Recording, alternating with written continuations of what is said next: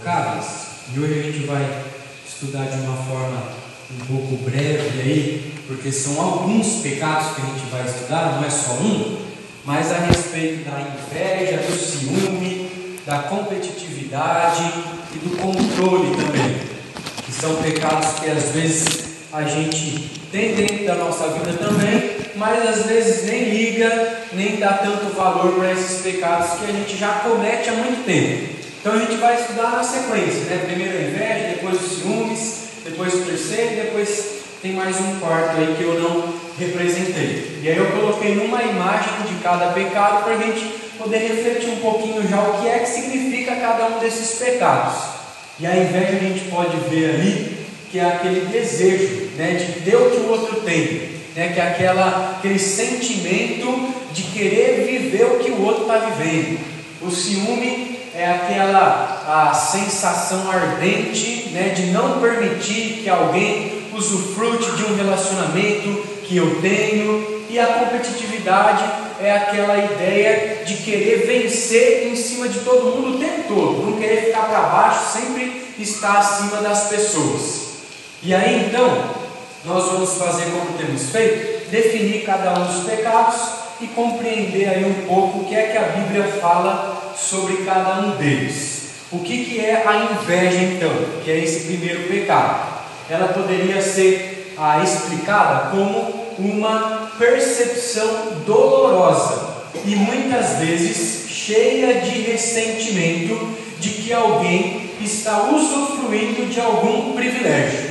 Então, é aquela ideia de quando você sente uma dor por dentro de olhar para uma pessoa e ver que ela está em uma situação melhor que a gente. Né? Ela pode estar tá trabalhando no mesmo lugar, ela pode ter o mesmo estilo de vida, mas em determinado momento aconteceu algo na vida dela que ela está em um patamar maior do que o nosso. E aí causa aquele sentimento aquela percepção dolorosa, aquela inveja, né, aquela dificuldade de aceitar que o outro está melhor do que a gente. Que Deus abençoa aquela pessoa e não abençoa a gente naquilo que a gente queria. Outra definição pode ser um sintoma do egoísmo, que gera um pensamento de que o outro não pode estar acima de você. É aquela ideia de que só eu posso me beneficiar, só a minha família tem que se dar bem. Quando o outro que está vivendo no erro, que está fazendo todo tipo de pecado, que não está vindo à igreja, que não busca o Senhor, está vivendo melhor que eu, aí eu sinto uma determinada raiva, né, uma sensação de injustiça, né, porque aquela pessoa está recebendo um privilégio maior que o meu. Pode ser também a comparação com alguém que tem uma situação melhor do que a nossa. Né? A gente, quando sente inveja, ah, o principal caso da inveja, o principal é, que ativa a inveja no nosso coração é a comparação. Quando a gente para para olhar para a vida do outro, quando a gente para para ver como é que o outro está vivendo, como é que ele está crescendo na vida, como é que está melhorando as coisas para ele e a gente está ficando na mesma, não está mudando nada para a gente, né? E, e, às vezes isso pode acontecer com o Filho de Deus, né? Às vezes a gente está dentro da igreja, servindo ao Senhor, buscando o Senhor em casa, orando, adorando, pregando a palavra, e às vezes a nossa vida continua difícil, e a vida de outros que são mais falhos, que são infiéis, é uma vida tranquila, uma vida que não tem muitas dificuldades e às vezes a gente pode ter inveja por isso. Né? A Bíblia fala, em algumas vezes, nos salmos, os salmistas olham para os perversos e até começam a questionar né? por que, que os, ah, os maus, os ímpios estão de tal forma e os filhos do Senhor estão sofrendo, estão sendo perseguidos, estão passando fome. Mas ao mesmo tempo, a palavra do Senhor auxilia os filhos de Deus a se colocar no lugar de servos do Senhor, de santos, de perceber que estão recebendo a bênção e as maravilhosas dádivas do próprio Deus. Então, em último lugar, a inveja pode ser conhecida em um termo mais moderno aí como o recalque, né? que é o que a pessoa fala, né? que ela lá é recalcada, né? ela não tem o que eu tenho e aí ela fica aí choramingando, fica aí resmungando por causa da situação dela. Então, isso basicamente é o que significa inveja quando a gente olha para dentro da Bíblia. E aí eu coloquei algumas imagens para a gente perceber um pouquinho também que uma frase que a gente conhece muito bem, que demonstra o que é inveja, é que a grama do vizinho sempre é mais verde que a nossa. Né? Às vezes a gente ouve bastante essa frase, de saber e achar que o vizinho sempre tem melhor. Ai, a cor da casa do vizinho é melhor, ai, ele tem uma casa maior, ai, ele tem uma família mais legal, mais unida, e isso é o que causa inveja a falta da gente ter satisfação naquilo que Deus dá e a comparação. E a Escritura, ela exorta a gente para pensar: será que realmente a grama do vizinho sempre é mais verde? Será que o vizinho, será que o próximo, o outro, né, o parente, o amigo, sempre está numa situação melhor que a gente? E a inveja, ela não só pega os adultos, mas pega as crianças também. Né? Tem a figura ali de dois menininhos, um menininho que provavelmente estava com seu bonequinho primeiro, né? um bonequinho pequenininho, aí chega um coleguinha dele com um bonequinho, o mesmo boneco, mas um tamanho maior. Aí ele já começa a olhar para o bonequinho do menino que está mais feliz que ele e já começa a, a ficar bravo porque o dele é pequenininho. Né? Então geralmente a gente tem assim esse sentimento, né? esse pecado guardado. A gente quer ter o melhor do que os outros, né? para que os outros olhem para a gente e desejem aquilo que a gente tem. E a Bíblia ela fala sobre a inveja. Vou pedir para os irmãos abrirem comigo aí em Provérbios, que é o livro que a gente está estudando pela manhã do domingo. E ele fala no, versículo, no capítulo 28, versículo 22, sobre o que é que acontece com o invejoso. Provérbios 28, 22.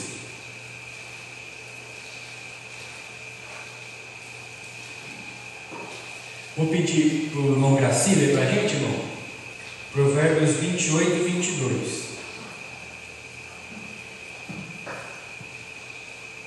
Aquele que tem olhos invejosos corre atrás das riquezas, mas não sabe que há de vir sobre ele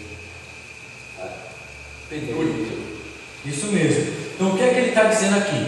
Que a pessoa que tem olhos invejosos, que a pessoa que fica colocando o seu olho nos bens do outro, na vida do outro, é uma pessoa que só fica correndo atrás das riquezas, só fica correndo atrás do seu próprio benefício, só olha para o seu umbigo, só quer que ele seja bem sucedido. E essa pessoa que corre tanto atrás do que é do outro, ela não sabe que vai vir sobre ela a pobreza, que ela vai desfrutar da miséria, que por ficar olhando tanto o que é do outro, ela esquece de trabalhar para produzir aquilo que ela tanto deseja. Então, o invejoso, ele é o tipo de pessoa que fica criando vários inimigos na sua mente, porque aquele que tem alguma coisa melhor do que ele, ele deseja ter algo melhor ainda do que o outro e ele fica numa disputa aí para tentar ver quem é que se sai melhor. E normalmente, quando a gente peca com a inveja, nós pecamos em duas áreas. A inveja ela nos tenta em duas áreas da nossa vida. A primeira é que nós invejamos aqueles com que a gente mais se identifica.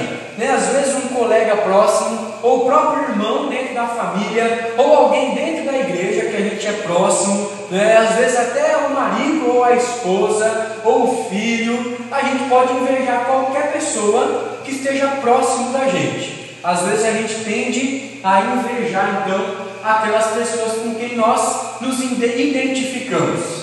E normalmente nós invejamos as pessoas que têm as mesmas aptidões, os mesmos potenciais, aquelas pessoas que fazem a mesma coisa que a gente, aquelas pessoas que trabalham na mesma área, aquelas pessoas que estudam junto com a gente, geralmente são as pessoas que fazem a mesma coisa. E em segundo lugar, a segunda área que a gente fica tentado com a inveja é que nós invejamos as coisas que mais valorizamos. Muitas vezes, então, a gente nem deseja o que as pessoas têm. Só o fato da pessoa ter uma coisa que a gente não tem, aí a gente começa a ser tentado. A gente às vezes nem deseja ter um carro de luxo, às vezes a gente nem deseja ter uma lancha, às vezes nem deseja ter um milhão de reais, né? mas só o fato de alguém ter, a gente já começa a ser tentado por causa da inveja. E a inveja, ela é um pecado que a Bíblia condena. A gente viu aqui é, em Provérbios 28 que é um pecado que traz a miséria, e o apóstolo Paulo também fala em duas cartas sobre essa inveja. Lá em Romanos capítulo 1, 29 e Gálatas 5, 21, onde ele fala sobre pecados que devem ser evitados, onde ele fala lá em Gálatas sobre as obras da carne, ele condena as pessoas que praticam essas coisas.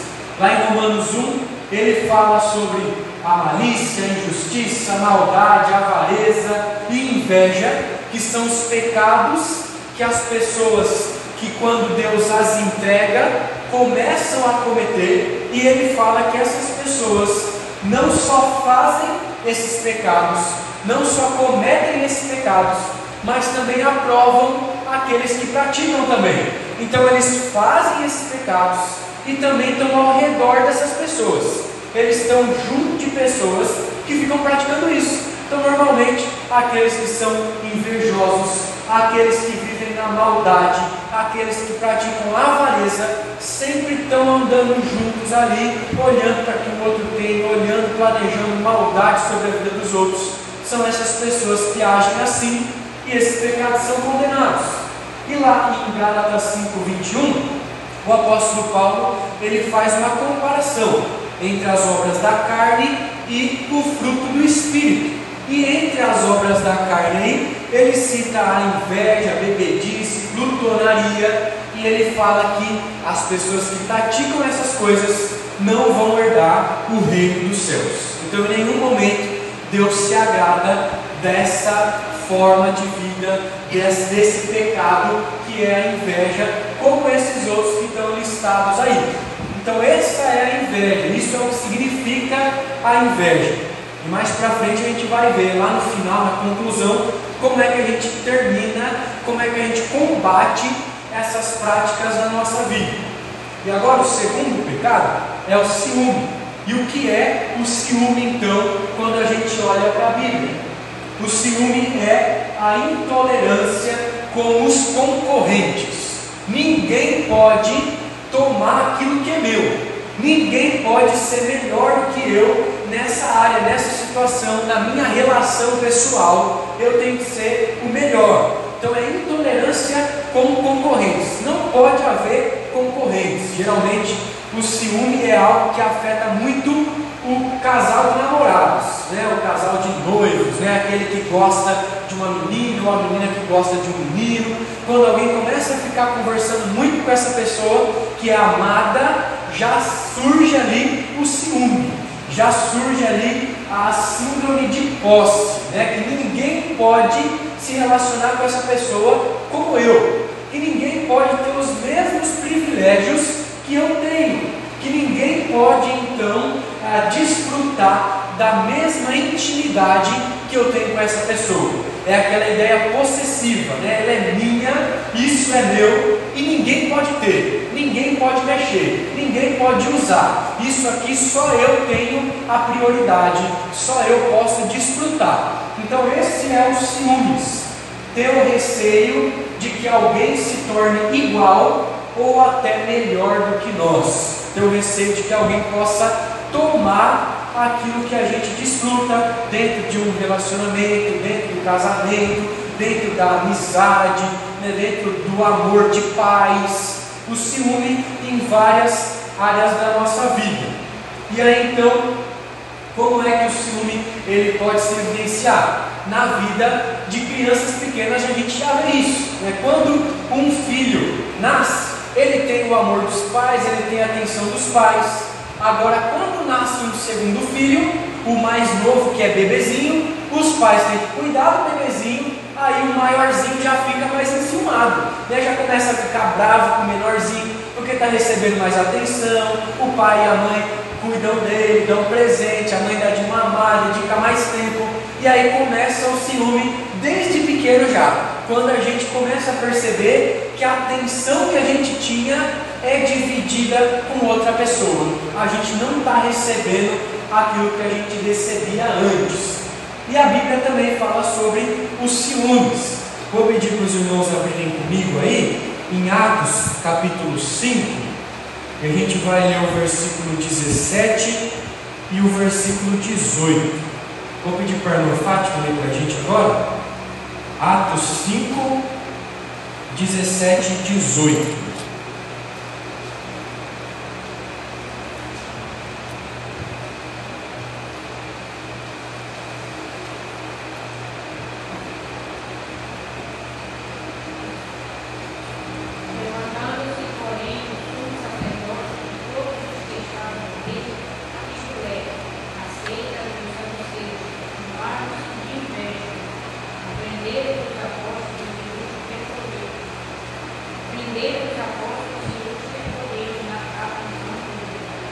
Então, o que é que estava acontecendo aqui?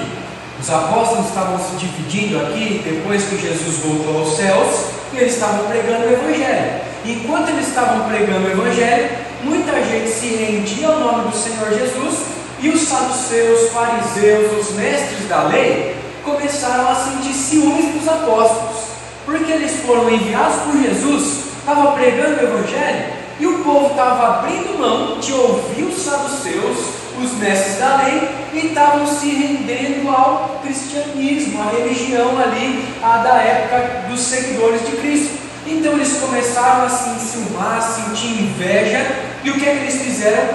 Prenderam os apóstolos, tentando impedir deles continuarem esse trabalho. Então a inveja pode estar dentro da igreja também, né? a inveja pode estar dentro do cargo que é instituído dentro da liderança pode ser algo relacionado àquilo que algum irmão realiza e que eu queria estar realizando, que alguém poderia fazer melhor e a gente acha isso. Então o ciúme pode acontecer, como aconteceu aqui no início da igreja. Em 1 Samuel, capítulo 18, também é uma ocasião muito conhecida por nós. Vou pedir para os irmãos abrirem aí também. 1 Samuel 18, versículo 7. Que é uma ocasião onde acontece o ciúme entre Saul e Davi. Vou pedir para minha esposa ler, pode ler para a gente aí? 18, 7. As mulheres se alegravam e cantando alternadamente diziam: Saul feriu seus milhares, porém Davi os seus dez milhares.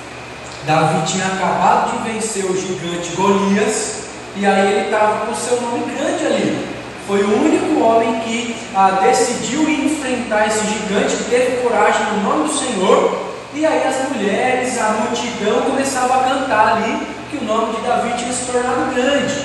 E Saul ouvindo isso, as mulheres colocaram ali que Davi tinha matado 10 milhares e Saul só tinha matado milhares muito mais do que Saul tinha matado. Saul, que era o rei na época, começou a sentir uma raiva enorme. E a partir de então começou a perseguir Davi. E Davi teve que fugir para os desertos, correr para dentro de cavernas, para que Saul não pudesse matar ele. Então a inveja pode acontecer entre pessoas poderosas, altas, grandes, em relação a pessoas pequenas, menores. O ciúme que é assim tão relacionado à inveja. Que a gente tem que ter em mente, olhando para esses textos que a gente acabou de ler, é que sempre vai aparecer alguém mais novo do que a gente, mais inteligente do que a gente, mais talentoso do que a gente, e vai nos substituir, e vai tomar o cargo que a gente tinha, e vai poder no futuro assumir aquilo que a gente realizava. E a gente não pode sentir inveja, não pode sentir ciúme, porque isso é uma regra natural da vida. À medida que as coisas vão passando, com que o tempo vai chegando para nós, nós vamos envelhecendo, o Senhor vai trazendo pessoas novas e diferentes no trabalho dele, no nosso trabalho, e ele vai fazer com que tudo seja eh, transformado em algo novo, que pessoas cheguem e tomem lugar, fazem coisas diferentes. Então o pecado do ciúme faz com que desejemos que ninguém mais receba as bênçãos divinas e sucesso que desfrutamos. Isso é o pecado do ciúme.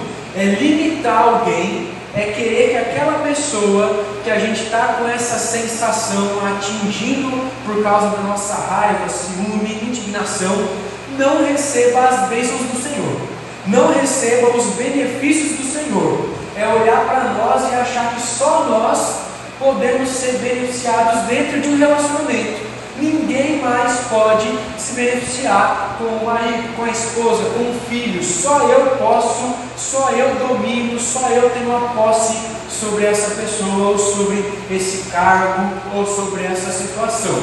Então o ciumento é mais ou menos daquele jeito, daquela imagem ali. Né? A pessoa amarra uma corda nela e no outro pode ir muito longe, só até onde a corda estica, ninguém pode falar muito com ela, ela não pode viver uma vida livre, tem que viver uma vida aprisionada. E o ciumento é aquele que sempre olha para alguém que está acima dele e fica lá achando que era ele que tinha que estar tá lá, era ele que tinha que receber aqueles benefícios daquela pessoa. Então, esses dois são os primeiros pecados, a inveja e o ciúme. O terceiro pecado que a gente vai ver é a competitividade. Então, o que, que é essa competitividade? O nome já fala que vem de competição, né? que vem ali do desejo de ganhar sempre. É uma pessoa que não sabe perder, é alguém que não sabe passar pela derrota, não consegue encarar um momento da vida que ele fracassou, não consegue, fica indignado, briga com a pessoa que venceu, acha injusto aquilo que aconteceu com ele, é o competitivo, que é aquela pessoa que quer sempre ser o maioral, quer sempre estar acima das pessoas, que é aquele que quer saber de tudo, quer ter resposta para tudo, nunca pede conselho, é a pessoa que sempre quer se mostrar melhor do que os outros. Uma terceira definição é basicamente uma manifestação de orgulho, alguém que se acha superior, alguém que acha que não precisa de ajuda de ninguém. Em último lugar, é a pessoa que quer vencer à custa de outros. Ele faz de tudo para se dar bem. Se for preciso passar por cima das pessoas, se for preciso machucar as pessoas, ele faz só para o seu nome se tornar grande. Então, a competitividade não é amar o próximo como a si mesmo, é amar a si mesmo unicamente. Competitividade é o contrário ao mandamento de amar o próximo, é amar mais a si mesmo e querer o benefício próprio. Então é a pessoa que vive aí num cabo de guerra, né? aquela brincadeira, não sei como é que chama aqui, não, a gente chama cabo de guerra, né? Que é puxar para um lado, puxa para o outro para tentar se dar bem para o outro se dar mal. Né? Aquele que usa da sua força, usa da sua inteligência para que ele possa vencer. Então essa competitividade é relacionada ao esforço que a gente tem na nossa vida. E quando a gente olha para a palavra do Senhor, para Colossenses, para 1 Coríntios 10, a gente vê que tudo que a gente faz tem que ser para a glória do Senhor. Tudo que a gente faz tem que ser olhando para o Senhor e não para os homens. Tem que ser de coração. A gente tem que fazer de tudo para exaltar a Deus em primeiro lugar, não para derrubar as pessoas, não para arruinar as pessoas, nem para tornar o nosso nome grande. A gente sabe o que aconteceu com aquele povo da Torre de Babel quiseram tornar o nome grande, ficaram juntos ali unidos para construir uma cidade, uma torre, e Deus o que fez, acabou com esse planejamento deles, dividiu tudo aquilo que estava acontecendo e todo mundo se espalhou em detrimento da ordem de Deus, que era realmente para se espalhar. Depois dessa atitude é que eles saíram de lá e cumpriram com a ordem do Senhor. mais um texto para a gente abrir para ver aí sobre a competitividade, o apóstolo Paulo fala lá em 1 Coríntios, capítulo 9, versículo 24.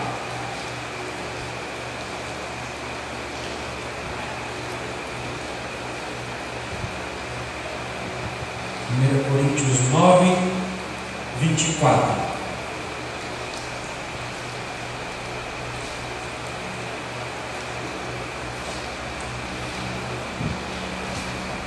Ele fala o seguinte: Não sabeis vós que os que correm no estádio, todos na verdade correm, mas um só leva o prêmio? Correi de tal maneira que o alcanceis. O apóstolo Paulo não está estimulando aqui a competitividade.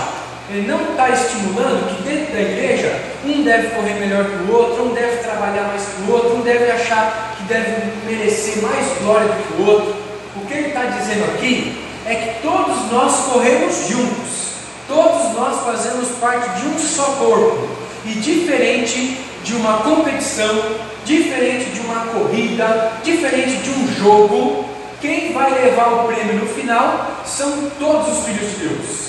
Ninguém vai sair injustiçado diante da vida cristã, diante do prêmio que a gente aguarda na eternidade.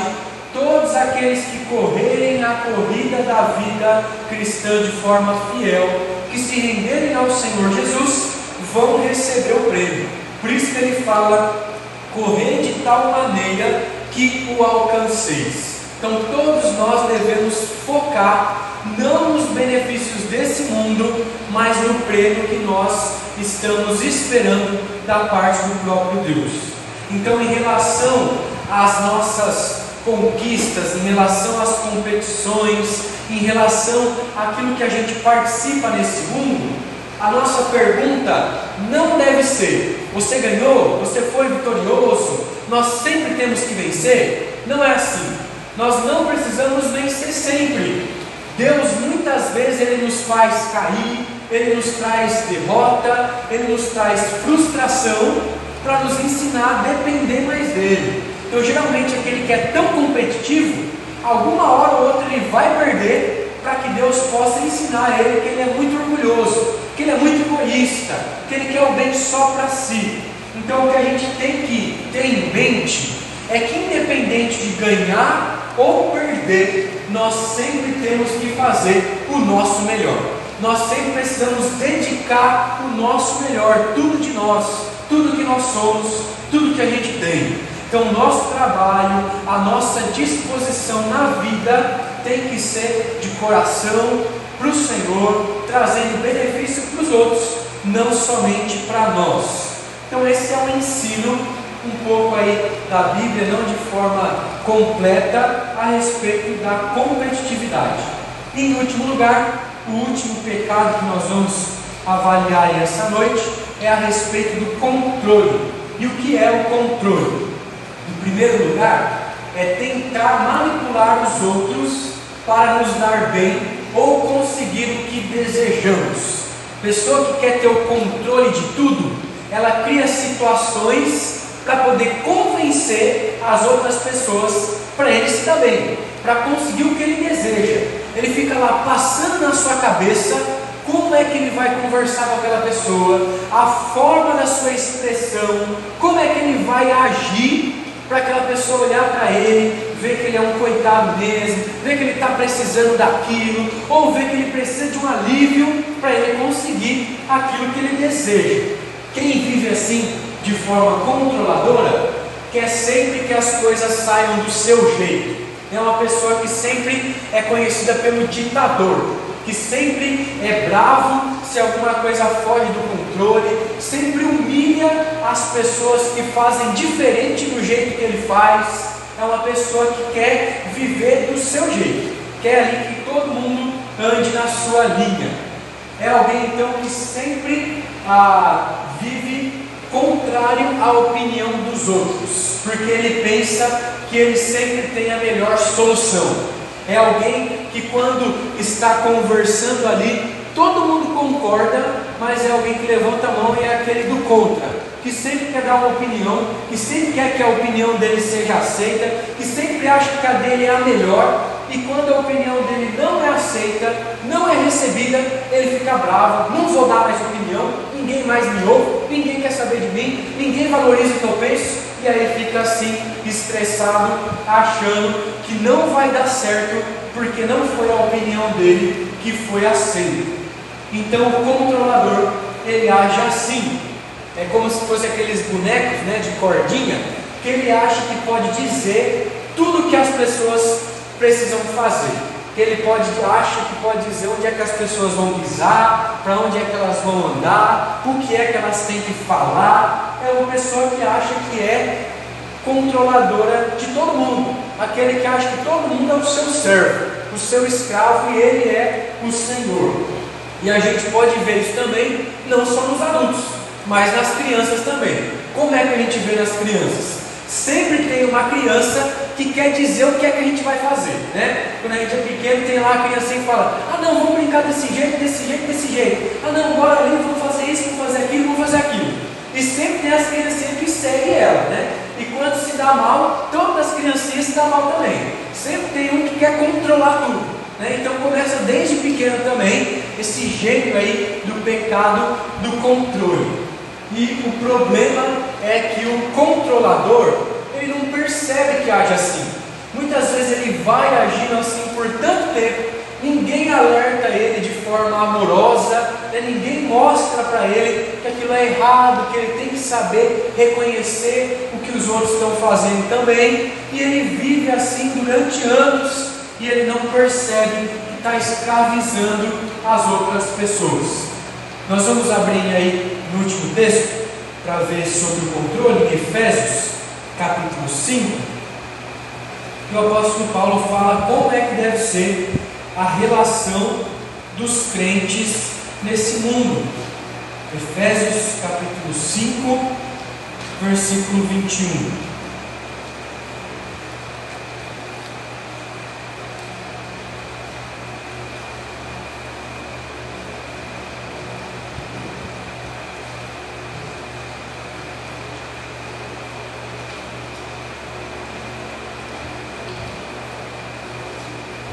Efésios 5, 21.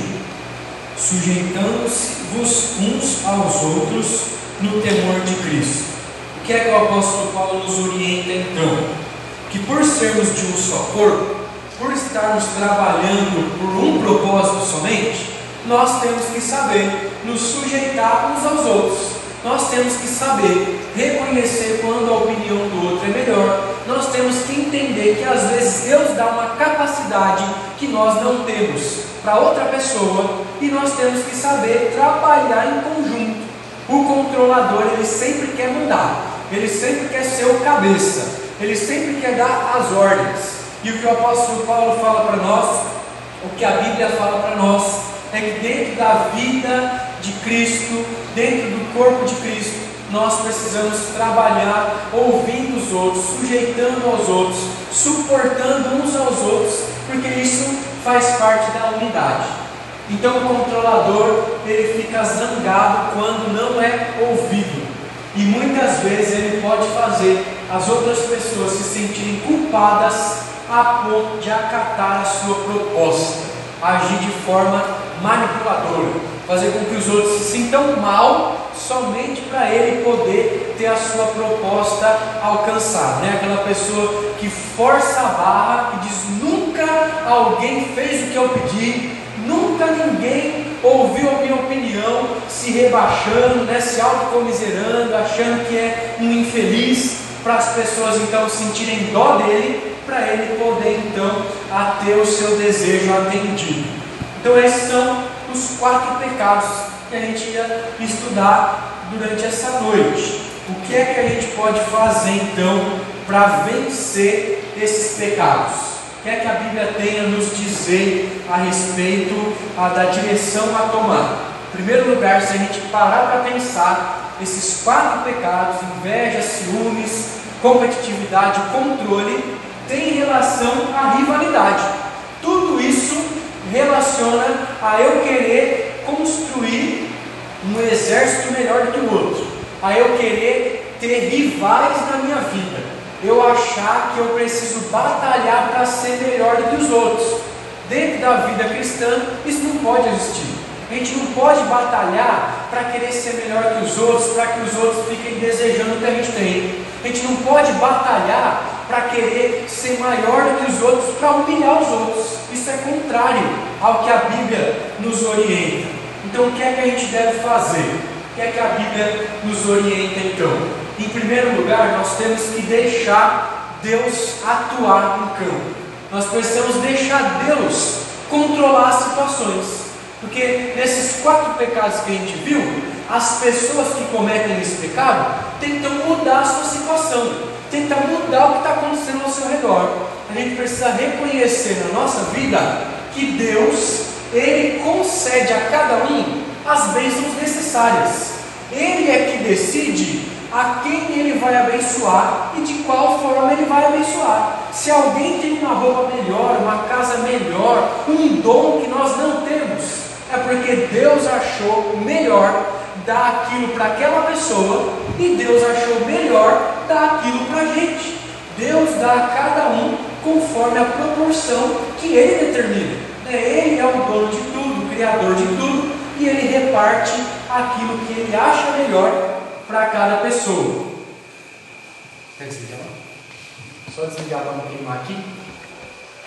Eu tenho no celular. Então essa é a primeira coisa que a gente tem que entender, que Deus ele está agindo no nosso meio, que Deus ele tem o controle de tudo e ele divide tudo de forma correta. Em segundo lugar, a gente precisa aprender a honrar o mérito dos outros. A gente precisa aprender a elogiar as pessoas, a dar parabéns para as pessoas pelas conquistas, porque a gente não consegue fazer isso. A gente só quer receber elogio, só quer que as pessoas dão tapinha na nossa costa, que as pessoas batem palma para nós, mas a gente não quer bater palma para as outras pessoas. Então a gente precisa fazer isso, como a gente tem estudado aqui no domingo à noite, colocar os outros superiores a nós. É uma forma de vencer a inveja, o ciúme e a competitividade e o controle. Em terceiro lugar, a gente precisa deixar Deus trabalhar na nossa vida. Porque às vezes Deus tira uma coisa de nós porque Ele quer ensinar alguma coisa em nós. Às vezes Deus dá uma coisa para nós porque Ele quer ensinar uma coisa para nós. Então a gente precisa entender que Deus trabalha na vida de cada um de uma forma específica. Cada um é individual e Deus sabe que cada um precisa ser tratado. Ele conhece o coração de todas as pessoas. Então a gente precisa reconhecer que Deus está tratando o meu coração nesse momento e está tratando o coração da outra pessoa nesse momento. Então cada um recebe o tratamento especial da parte de Deus. E isso faz com que a gente entenda que não precisamos agir com inveja, com ciúme, com desprezo, com competitividade. Em último lugar, nós precisamos perguntar para alguém próximo a nós, para alguém de confiança, se nós agimos conforme esse pecado. Perguntar para alguém que é próximo, né, que é íntimo, que conhece a gente. Será que eu sou controlador mesmo? Você percebe nas minhas atitudes que eu tento mandar em todo mundo?